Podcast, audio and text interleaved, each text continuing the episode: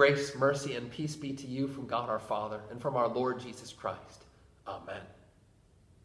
There is a banner that flies over the people of God, and it reads, freedom. Those words again from Saint Paul in our reading. There is therefore now no condemnation for those who are in Christ Jesus. For the law of the Spirit of life has set you free in Christ Jesus from the law of sin and death.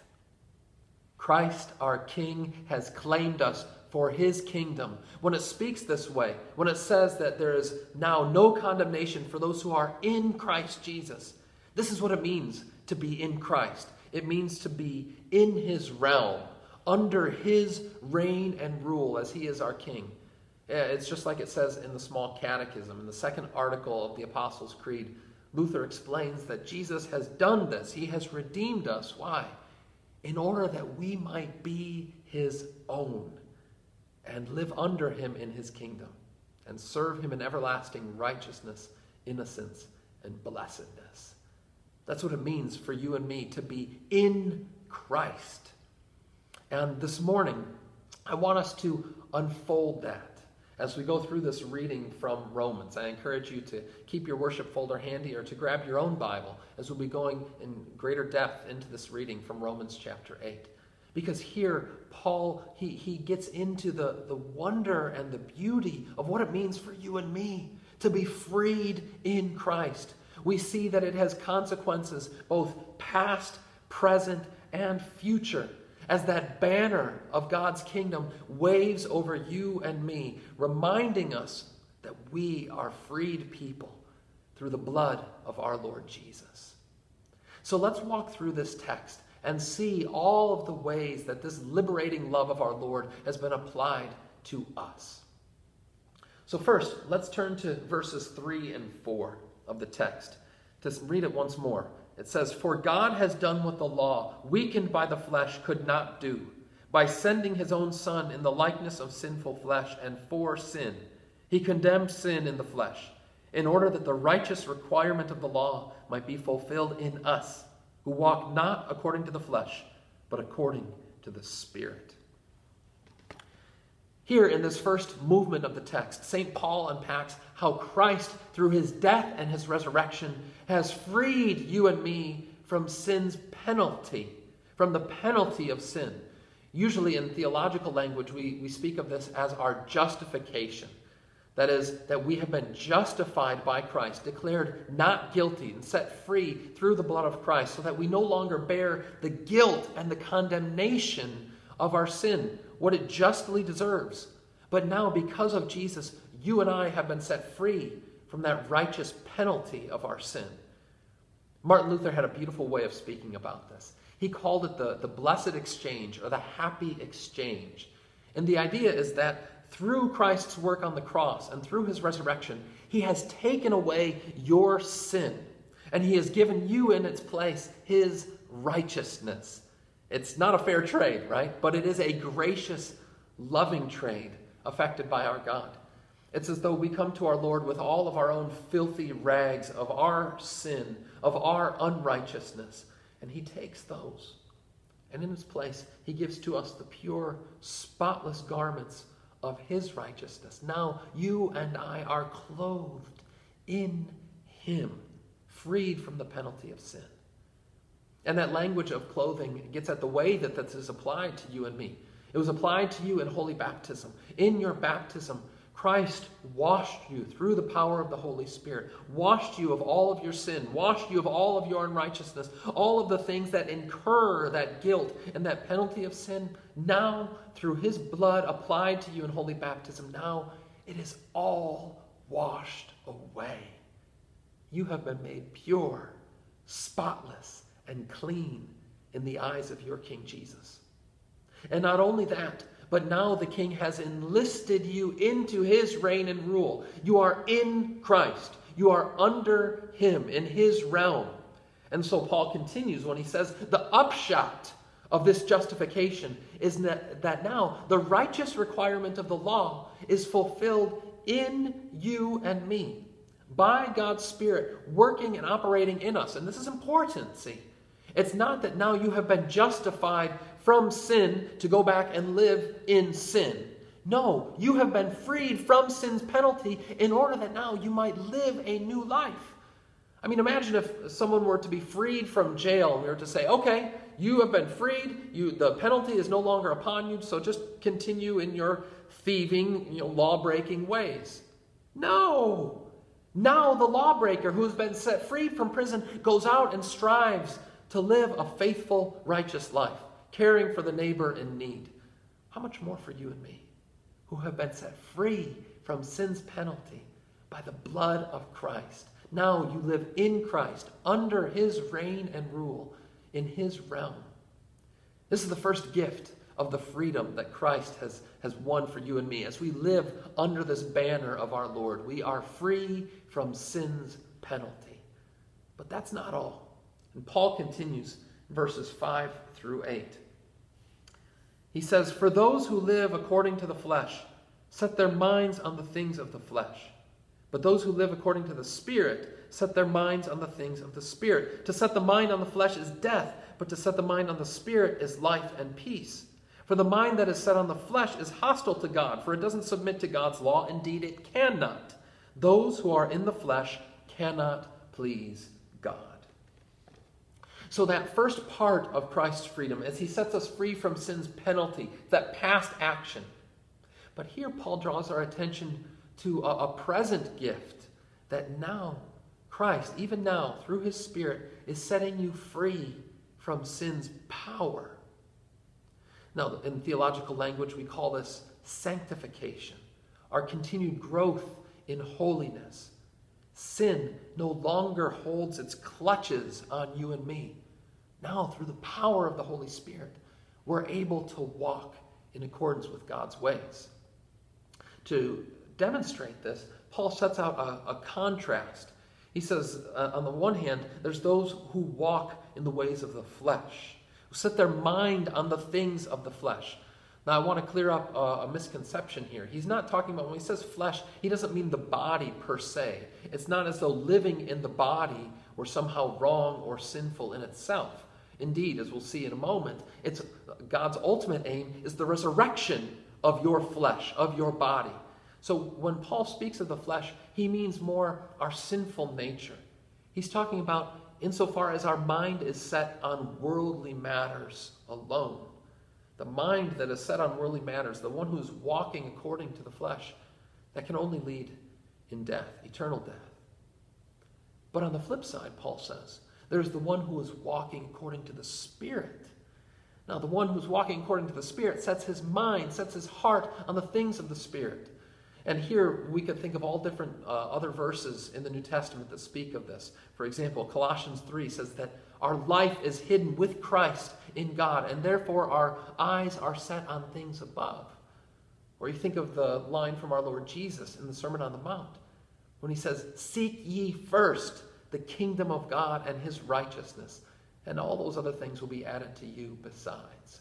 That's what it means for you and me to live according to the Spirit, to walk according to the Spirit.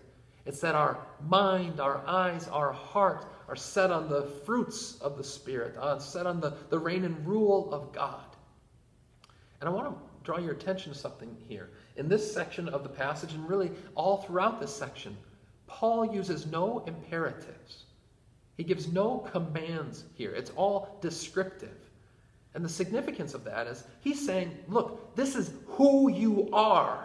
As those who are filled with the Spirit of God, as those who have been freed through Christ's shed blood and his resurrection. Now you have been redeemed. Already you live according to the Spirit.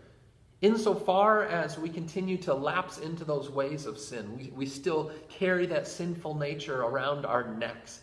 Insofar as we do that, it's like we're trading sides.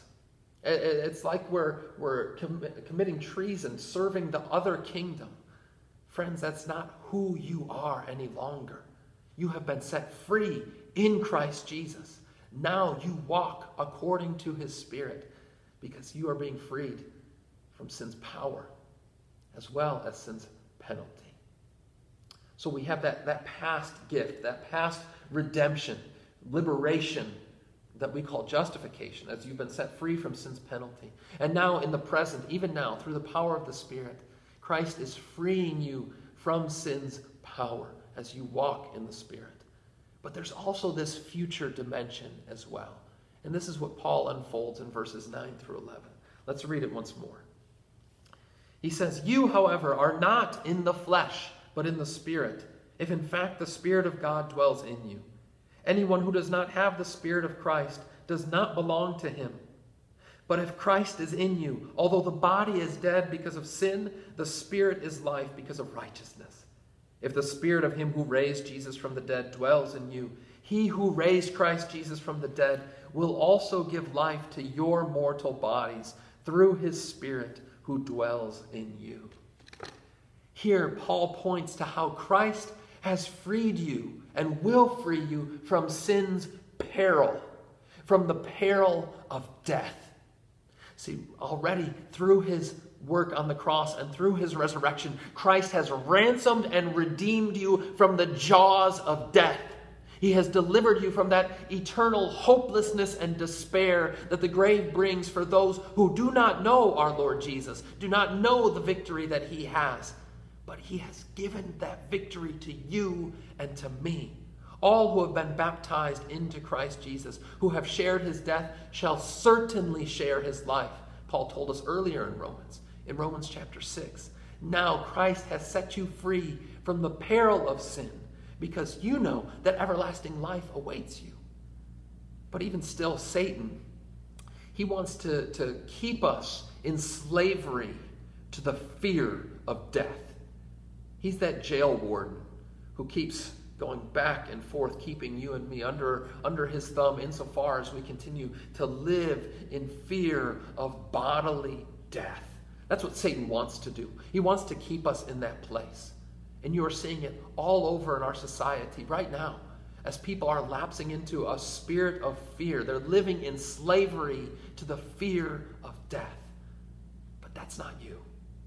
You have been liberated by Christ's victory over death.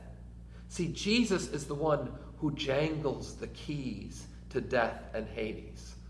Satan may try to keep people in slavery to the fear of death, but all the while, we need not live there. We don't have to live in that jail any longer because Christ has set you free from sin's peril. He's the one who holds the keys. He already has opened those gates as he burst through that tomb, as he came through the door of death and opened it wide for you and me to walk right through. We don't have to live in fear to it any longer. Yes, this body is going to die. It might be from coronavirus. It might be from cancer. It might be from a car accident. Whatever it might be, you and I will die. But we don't have to live in fear to that. We will not be enslaved to fear because instead we have been liberated by the love of our Lord who has the victory all over, already over death and the grave. And he has given you and me this pledge, this down payment, Paul says, with the Holy Spirit that dwells in you. The Holy Spirit is like a foretaste of the full new life that we will receive when this body that gets laid in the grave is one day raised from the dead. Death will not be the end for any of us because Christ has laid claim to your mortal body. And the Spirit who dwells in you now will at the last raise you from the dead and renew you inward and outwardly, making you fully new. So friends, we have this liberation by Christ, the banner that flies over us. Jesus has set you free already from sin's penalty. He is setting you free even now from sin's power, and he will yet set you free from sin's peril. He has the victory. So how will we live? How will we use that freedom? I can't help but think of that unforgettable scene from the movie Braveheart. You remember it, as William Wallace rides in, striding atop his horse, and he, he finds the Scottish army, and they're about to, to face the English army, which is much larger, which has a greater cavalry, which has greater weapons, and they're, they're starting to think that maybe they need to retreat. They need to run away. Fear is starting to rule in their hearts. And he says to them, he says, will you fight? And they say, no, we'll run and we'll live. And William Wallace says to them, aye, you'll live for a little while. But then one day, when death comes to you, as it comes to all, would you trade even one day from this moment until then for the opportunity to live not in slavery to fear, but instead to tell the English, they may take our lives, but they will never take our freedom? Listen, friends, right now we face down fearsome foes. Death continues to bear its fearsome jaws. Sin keeps chasing after us, and Satan keeps telling us, no, we need to live in slavery to the fear of death. Will you run? Or will you stare it down in the power of Christ and through the, the grace of his Holy Spirit who dwells in you? I tell you, friends, already you have been set free. You have been set free from sin's penalty. Christ has justified you through his blood. There is now no condemnation for you who are in Christ Jesus, in his realm, under his reign and rule. He is setting you free from sin's power as you walk in the power of the Holy Spirit, as, as the, the, the bonds of sin are being broken through his Spirit, and God is bringing forth in you and through you fruit that will last. He has set you free from sin's peril, as now you no longer need to live in slavery to the fear of death, because you know that even though you go down into the grave, it does not have the last word. How will you use that freedom that he has given to you? Because that is the banner that waves over you now and forever. Freedom in Christ, and nothing and no one can ever take that away. Not now, not ever, because there is no condemnation for you who are in Christ Jesus. That's you, friends. Stand fast. Be bold. Trust in your Lord who has the victory for you. And now may the peace of God that surpasses all understanding keep your hearts and minds in Christ Jesus. Amen.